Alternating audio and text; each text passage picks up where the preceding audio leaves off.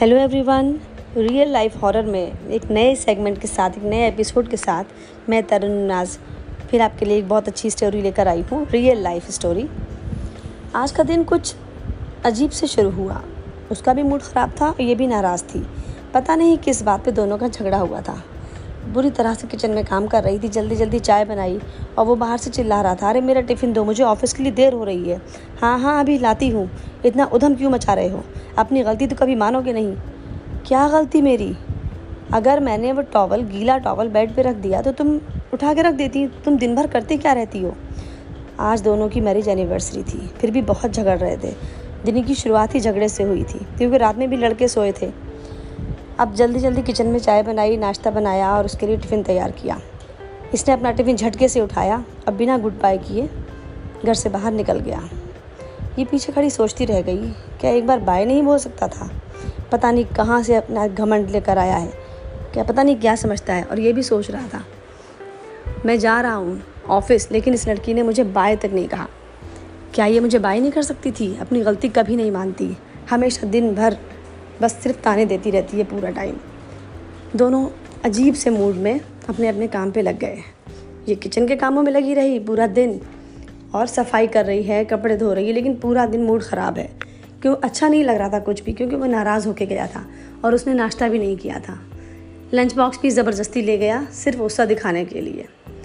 तभी अचानक से एक फ़ोन की घंटी बची हेलो क्या आप मिसेज़ गुप्ता बोल रही हैं?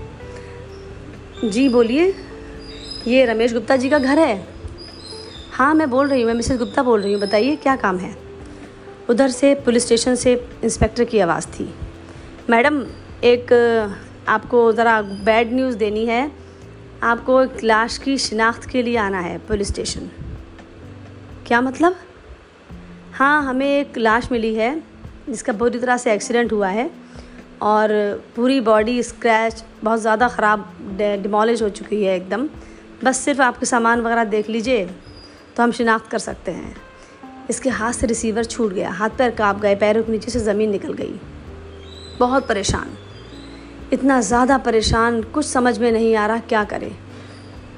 फ़ोन रिसीवर कहाँ गया, कुछ पता नहीं। किसको फ़ोन करे? बिल्कुल ऐसा लग रहा कि आँखों के आके अंधेरा छा गया है। बहुत रो रही, बहुत रो रही, बहुत रो रही। कि क्या किया मैंने ये? सुबह नाराज़ होके गया था, गुस्से में बाइक तेज़ चलाई होगी, एक्सीडेंट हो गया। इस सब की ज़िम्मेदार मैं हूँ। मैंने अपना घर बर्बाद कर लिया, मैंने अपनी ज़िंदगी बर्बाद कर ली। अभी एक साल हुआ है हमारी शादी को, और मैं अकेली रह गई। मैंने उसका दिल तोड़ दिया। मुझे उसको समझना चाहिए था। कोई बड़ी बात नहीं थी। हमारे झगड़े होते रहते हैं, लेकिन मुझे इतनी देर उसको प्रोलॉन्ग नहीं करना चाहिए था। अगर मैं सॉरी बोल देती तो वह अच्छे मूड से घर जाता, घर से बाहर जाता। और उसका एक्सीडेंट नहीं होता। हे भगवान, मैं क्या करूँ अब? ये कुछ समझ में नहीं आ रहा था, एकदम ब्लैंक हो चुकी थी। क्या करे, कहाँ जाए, माँ को फ़ोन करे या इसके पिताजी को फ़ोन करे, किसको, किससे बात करे? और इतनी देर में रोते रोते रोते रोते अजीब सी गफलत सी होने लगी इसके ऊपर। कुछ समझ में नहीं आ रहा था क्या करे। फिर अचानक से फ़ोन आया। मैडम, जल्दी आ जाइए। अब हम डेड बॉडी को वहाँ लेके जा रहे हैं। मॉर्ज लेके जाना है हमें। पोस्टमार्टम वगैरह कराना है, जल्दी से आ जाइए, आप लाश की शिनाख्त कर लीजिए। जल्दी निकलिए और किसी और रिश्तेदार का नंबर हो तो हमें दे दीजिए, हम उससे बात कर लेंगे। लेकिन आप वाइफ हैं, आपका नंबर था, सबसे पहला नंबर आप ही का था उसके पर्स में, इसीलिए हम आपको फ़ोन कर रहे हैं। जी, आती हूँ कह के उसने रिसीवर रख दिया। अब बोझल पलकों के साथ, भारी कदमों के साथ दरवाजे की तरफ़ बढ़ रही थी। और सोचती जा रही थी, आज हमारी एनिवर्सरी थी, आज मैं उसके लिए गिफ्ट लेकर आई थी। शाम को पार्टी देती, सरप्राइज़, और रात को मैं सॉरी बोल देती, लेकिन मैंने बहुत देर कर दी। अब मैं कभी भी, मैं ये सोच रही थी कि मैं कभी भी अपनी गलती मान लिया करूँगी, कोई भी झगड़ा होगा, लेकिन अब क्या फ़ायदा? झगड़े तो ज़िंदगी का हिस्सा है, लेकिन पहले सॉरी कौन बोलता है? ये डिपेंड करता है। इसका मतलब ये नहीं है कि आप सॉरी बोल रहे हैं तो आपकी गलती है। इसका मतलब ये है कि यू लव ट्रूली आपको, आपका प्यार किसी सॉरी या किसी थैंक यू का मोहताज नहीं है। आपको तो अपने रिश्ते को ठीक ठाक रखना है और अच्छा बनाना है, ज़िंदगी को बहुत खूबसूरत बनाना है। काश कि कोई पहले सॉरी बोल दे और उसके बाद उसको रिग्रेट करने के लिए टाइम मिल जाए, क्योंकि रिग्रेट करने का टाइम नहीं मिलता, पछतावे का टाइम भी नहीं मिलता। जो आपके मुँह से निकल जाता है, वो वापस नहीं आता, जो आप कर लेते हैं, वो वापस नहीं आता।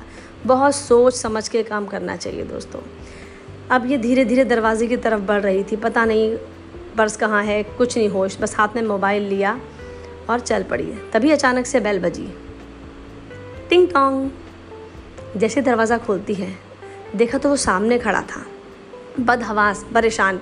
अरे रीमा, जल्दी से मुझे पचास रुपए दो। ये स्तब्ध रह गई। समझ नहीं पा रही थी हुआ क्या है। तुम? तुम कहाँ से आ गए? क्या पागल हो? तो कहाँ से आ गए? जल्दी से पैसे दो मुझे। अरे मुझे पैसे दो जल्दी से, रिक्शे वाले को वापस भेजूँ, फिर आता हूँ, बताता हूँ। इसने फटाफट पैसे निकाले पर्स में से और जाके रिक्शे वाले को दिए। और ये वहीं जम गई फ्रीज्ड खड़ी भी थी, वो रिक्शे को पैसे देकर वापस आया और दरवाज़ा बंद करते ही उसने रीमा को गले लगा लिया। काँप रहा था वो भी बुरी तरह से। बोला, रीमा, आज मैं बाल बाल बच गया।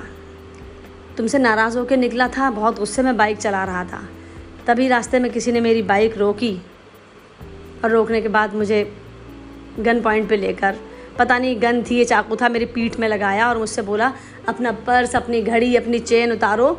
सब उतार के उसने मुझसे ले लिया और बस मुझे ज़िंदा छोड़ दिया। मैंने कहा, भाई, मुझे छोड़ दो, सब ले जाओ, मेरी बाइक भी ले गया। अब मुझे पास इतने पैसे नहीं थे कि मैं ऑफ़िस जा सकता, इसीलिए मैं घर वापस आ गया। रीमा, सुनने के बाद उसे अपने कानों पर यकीन नहीं हो रहा था। उसे ऐसा लग रहा था कि ज़िंदगी दोबारा मिल गई। उसने इतने कस के उसे गले लगाया जैसे कभी ज़िंदगी में छोड़ेगी नहीं। दोनों रो रहे थे। उसकी समझ में नहीं आ रहा था कि क्यों रो रही है लेकिन उसको दे, रोता देख कर ये भी रोने लगा। बोला क्या हो गया? क्यों पागल हो रही हो? क्यों पागलों की तरह रो रही हो भाई? अरे पचास रुपये का नुकसान हुआ है बाइक का नुकसान हुआ है। मैं तो सही सलामत वापस आ गया मेरी घड़ी चली गई मेरा पर्स चला गया। लेकिन मैं तो वापस आ गया ना। तुम्हारे लिए तुम्हारी खातिर चलो सॉरी एक्सट्रीमली सॉरी अब मैं झगड़ा नहीं करूँगा। टॉवल वहीं रखूँगा जहाँ तुम चाहोगी, ठीक है? सब सामान प्रॉपर प्लेस पे रखूँगा। फिर रोते रोते बोली, नहीं, तुम खूब गंदगी फैलाओ घर में, सब कुछ करो, लेकिन तुम ज़िंदा रहना। बस ज़िंदा रहो, मेरे लिए। Thank you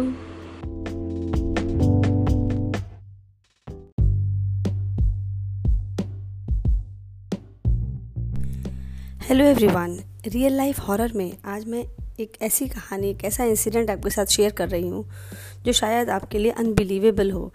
लेकिन हम दुनिया में बहुत सी चीज़ें ऐसी महसूस करते हैं, देखते हैं अपने चारों तरफ़, जिन पर हमें विश्वास करना ज़रा मुश्किल होता है, लेकिन वो होती हैं। ये इंसिडेंट मेरे रियल भाई का है, मेरे सगे भाई का, जो डॉक्टर का कोर्स पूरा करने के बाद अपने शहर से दिल्ली में इंटर्नशिप के लिए जाना चाह रहा था।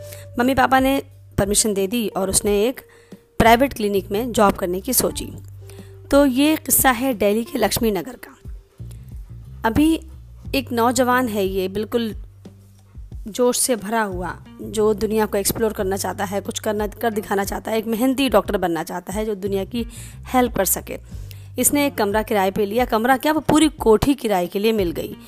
पहले तो इसे यकीन नहीं हुआ कि इतना बड़ा घर, जिसमें फाइबर ग्लासेस लगे हुए हैं, बहुत बड़े बड़े झूमर लगे हैं और छः सात कमरे हैं जिसमें और चार पाँच वॉशरूम्स हैं, वो इतने सस्ते में कैसे मिल गया? जो ब्रोकर हैं दिल्ली में, वो आपको बहुत जल्दी अच्छे से आपके अकॉर्डिंग लोकेशन में दिखा देते हैं मकान आपको। चाहे आपको रेंटल चाहिए हो या ख़रीदना हो, और पूरा घेर लेते हैं कस्टमर को कि आप मना कर ही नहीं सकते। अगर आपको ज़रूरत है तो आपको अच्छे पैसे में और अच्छे लोकेशन में आपको मकान मिल जाता है। लेकिन ये लक्ष्मी नगर का मकान अनएक्सपेक्टेडली बहुत अच्छा था और बहुत सस्ता था। आज का पहला दिन है। क्लिनिक जाने के बाद रात को जब ये घर आया, अपना ज़्यादा सामान नहीं था, एक बैग में सामान डाल के गया था, क्योंकि वहाँ अभी सेटल नहीं होना था इसको। ये सिर्फ़ एक दो महीने के लिए गया था। इस बाद में देखते कि जैसा भी माहौल होता, जैसा भी उसकी लाइफ में प्रोग्रेस होती, उसी हिसाब से वो सामान वगैरह शिफ्ट कर लेता। इसलिए एक बैग में सामान लेकर ये उस लक्ष्मी नगर के फ्लैट में आ गए जनाब। रात का वक्त है, रात को होटल से खाना लेकर आए थे, क्योंकि भूख लगी है खाने का कोई इंतज़ाम नहीं है। जब भी अपने फ्लैट का ताला खोल ही रहा था, तभी एक आंटी आई। और मैं एक बार आपको बता दूँ, एक बात कि ये फ्लैट ऐसा है, थर्ड फ्लोर तक था, और इसके तीन तरफ़, एक तरफ़ सड़क है और तीन तरफ़ कोई बिल्डिंग्स नहीं है। एक तरफ़ आर्चीज गैलरी है थोड़ा दूर पर और बहुत अच्छा बहुत अच्छी लोकेलिटी में ये क्वार्टर वो फ्लैट्स बने हुए हैं। I will not tell you the exact location क्योंकि इससे जो जिसकी प्रॉपर्टी है उस पर फ़र्क पड़ सकता है। हाँ तो सुनिए, फिर ये खाना लेकर आया तो जैसे ही दरवाज़ा खोल रहा था, ताला खोल रहा था, आंटी ने आवाज़ दी पीछे से, बेटा, आप नए हैं? आप अकेले हैं? आपके साथ कोई फैमिली नहीं आई है? तो इसने कहा हाँ अभी तो मैं फ़िलहाल मैं ही आया हूँ, बाद में मम्मी पापा को या किसी को ले आऊँगा अपने साथ। अच्छा ऐसा करो बेटा, यहाँ रात में लाइट चली जाती है तो बड़ी प्रॉब्लम हो जाती है। कैंडल और माचिस का इंतज़ाम कर लेना। इतना कह के वो चली गई। उसने थैंक यू बोला, अंदर आया। नहा धोने के बाद अपना लंच अपना डिनर लेके बैठा खाने के लिए। जैसे ही उसने खाने के लिए पहला निवाला, पहला कौर उठाया, उसमें एक बहुत लंबा सा बाल, एक लेडीज़ बाल, जो लेडीज़ हेयर वो आया निवाले में, पहले निवाले में। इतना लंबा बाल कैसे आ गया भाई? होटल से खाना लाया इसने सोचा भी नहीं ये बात। लेकिन उसका मूड ख़राब हो गया। अब खाना नहीं खा सकता था, क्योंकि उसने बाल देख लिया था, उसे वॉमिटिंग आ रही थी। हालाँकि डॉक्टर है, लेकिन इन सब चीज़ों से बहुत उसे घबराहट होती है। कोई और होता तो भूख के मारे कुछ भी कैसे भी करके खा लेता। लेकिन नहीं, रात बहुत हो गई थी, बाहर भी कुछ नहीं मिलेगा। फिर इसने देखा, जिस रूम में इसे सोना था, वहाँ रूम में बहुत सारे चॉकलेट्स के डिब्बे रखे थे। इसने फटाफट चॉकलेट्स निकाली, धोई और उनको पेट भर के चॉकलेट्स खाई इसने। अब नया लड़का है, देख रहा है, ज़रा एक्सप्लोर कर रहा है, पूरे घर में इधर उधर घूम के देखता रहा। तो सिर्फ़ एक कमरे का एक्सेस इसके पास था, बाकी चाहता तो और भी रूम्स खोल लेता, लेकिन वो ज़रूरत ही नहीं थी, इसलिए बाकी रूम सारे लॉक थे। एक रूम जिसमें बहुत बड़ा सा झूमर लगा था और उसी के नीचे इसका बेड था। और बाथरूम सारे बंद थे, एक वॉशरूम इसने ओपन कर लिया था अपनी वजह से, और साफ़ सुथरा बहुत अच्छा फ्लैट वेल फर्निश्ड हाउस सारा सामान उसमें मौजूद है। इवन ऐसा बिल्कुल कोई फैमिली जाके वहाँ रहने लगे, बस किचन भी पूरा भरा हुआ, हर चीज़, सारा फर्नीचर मौजूद एवरीथिंग वॉज़ देयर अब इसने चॉकलेट्स पेट भर के खाई और ये लेट गया, क्योंकि दिन भर की थकान से इसका बर्तन टूट टूट रहा था। जैसे ही बेड पे लेटा, फ़ौरन ही नींद आ गई। हेडफोन्स लगा के सोने की आदत थी, गाने सुनते सुनते सो गया।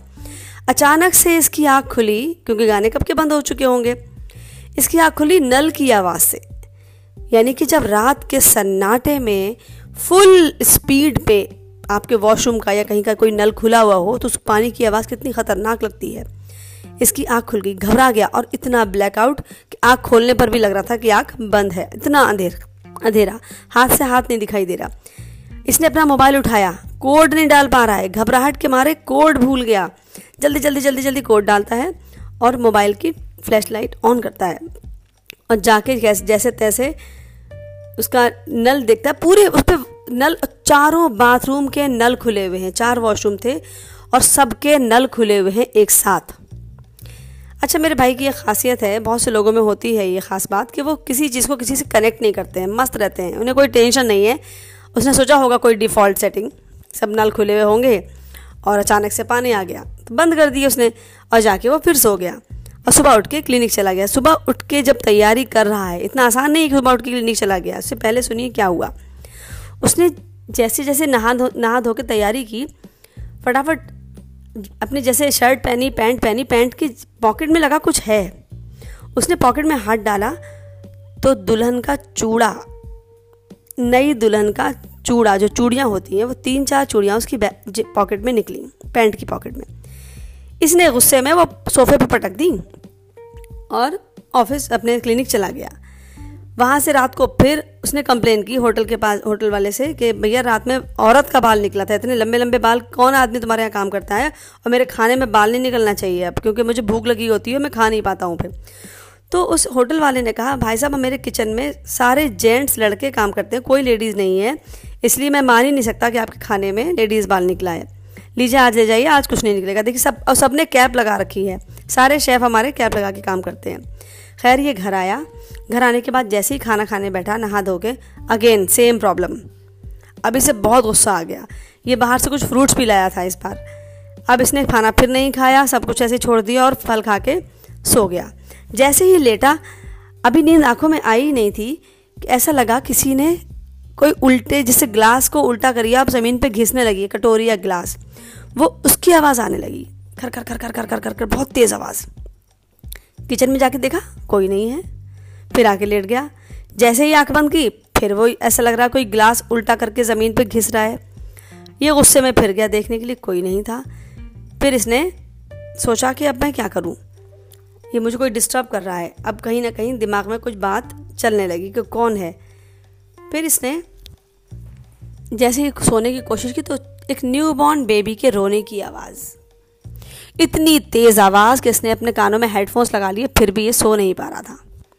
फिर इसने मम्मी को फ़ोन किया। मम्मी, ऐसे ऐसे मैं सो नहीं पा रहा हूँ, मम्मी डर गई। मम्मी ने कहा, बेटा, ऐसा है, उठ के फ़ौर नमाज़ पढ़ो। ये बात मैं आपको इसलिए बता रही हूँ कि ये रियल लाइफ इंसिडेंट है मेरे भाई की ज़िंदगी का। और हम सब बड़े मज़े से सुनते हैं इसको। और इसीलिए आपके साथ शेयर कर रही हूँ कि ज़िंदगी में ऐसा भी होता है। इसने नमाज़ पढ़ना शुरू की। तो जैसे जैसे इसने जानेमाज बिछाई, वज़ू करके आया और इसने नमाज़ पढ़ना शुरू की तो मम्मी ने कहा था, ज़ोर से पढ़ना बेटा, जो भी आप पढ़ो, उसे बोल के पढ़ना। इसने ज़ोर ज़ोर से पढ़ना शुरू किया। तो एक येलो कलर का पानी, पीला पानी, जैसे पब्लिक यूरिनल होता है ना वॉशरूम का जो यूरिन होता है यूरिन वो दीवारों से बहने लगा।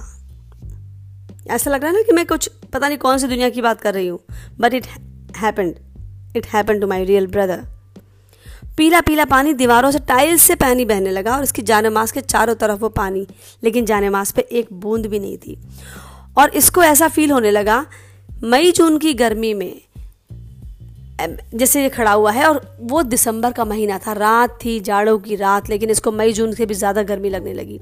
ऐसा लगने लगा कि माइक्रोवेव अवन या तंदूर किसी ने ऑन कर दिए हैं बहुत सारे। इसकी स्किन जलने लगी। ऐसा लग रहा है इस कमरे में आग लग गई है। लेकिन इसने अपनी पूरी नमाज़ ख़त्म की। नमाज़ ख़त्म करके पूरा पानी घर की, पूरे घर की धुलाई करी। सब बहुत बदबू आ रही थी बहुत स्मेल आ रही थी। इसने अपना सारा परफ्यूम डिओड्रेंट जो इसके पास थे लड़का है ज़्यादा सामान तो होगा नहीं उसके पास फिनाइल वगैरह भी नहीं था। इसने अपना पूरा डिओड्रेंट और, और परफ्यूम से पूरे कमरे में स्मेल को ठीक किया।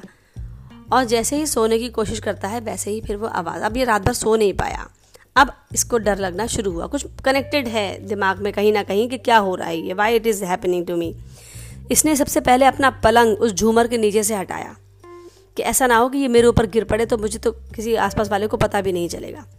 लेकिन ये इसकी दूसरी रात है और इसने अब सोचा कि मैं नहीं सो पाऊँगा। तो ये घर को एक्सप्लोर करने लगा। इसने कबर्ड खोल के देखी।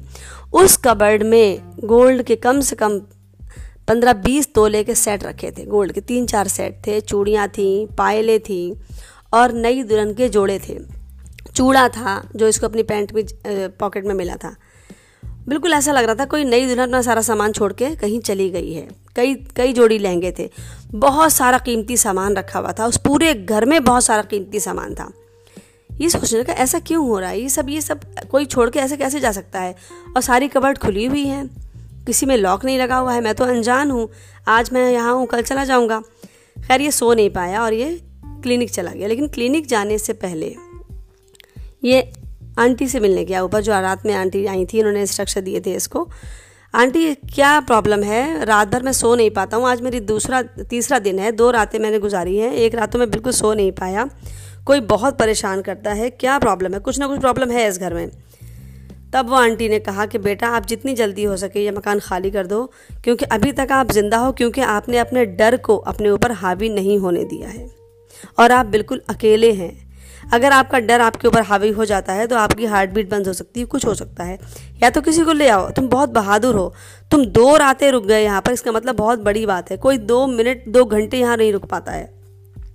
और बोली ये सब बात जाके अपने ब्रोकर से पूछो, ऐसा क्यों है? मैं तुम्हें ज़्यादा नहीं बताऊँगी, और ज़्यादा मुझे डिटेल पता भी नहीं है इस बारे में। दिल्ली में वैसे भी लोग एक दूसरे के बारे में ज़्यादा नहीं जानते हैं। अपने पड़ोस में क्या हो रहा है, उन्हें नहीं पता होता है। अब ये बजाय क्लिनिक जाने के उस ब्रोकर के पास गया कि भैया, ये बताओ तुमने मुझे क्यों फंसा दिया? वहाँ पर कहाँ भेजा तुमने मुझे लक्ष्मी नगर में? कहीं और फ्लैट दिला देते? तो ये बोला, नहीं भाई साहब, अब ब्रोकर नहीं मानने को तैयार है। फिर इसने उसके दो तीन थप्पड़ मार दिए, ताकि किसी तरह से वो सच बोले। बोला, मैं तुम्हें पुलिस के पास लेके जा रहा हूँ। तुमने कुछ ना कुछ वहाँ इंतज़ाम कर रखा है। क्या पता तुम किडनी बेचने वाले ग्रोह के हो, कौन हो? उसको डराया। तब उसने कहा कि, भाई साहब, ये घर पता नहीं कैसे एक साल से बंद है क्योंकि एक साल पहले एक नया कपल यहाँ आया था। एक लड़का लड़की शादी करके आए थे, दुल्हन बहुत खूबसूरत थी, लड़का भी बहुत प्यारा था और सारा अपना सामान लेकर आए थे। जितना सामान आपको नज़र आ रहा है, ये उन्हीं दोनों का सामान है। और जिस दिन ये यहाँ शिफ्ट हुए थे, उसी रात उस लड़की का, वो लड़का मर्डर करके भाग गया। दुल्हन का मर्डर करके दुल्हन के ही सारे कपड़े, सारे जेवर हैं। और मैंने कई बार सोचा भी कि मैं इसको चुरा लूँ, बेच दूँ, लेकिन वो मुझे छूने नहीं देती है। अब वो वहाँ रहती है। रोंगटे खड़े हो गए ना?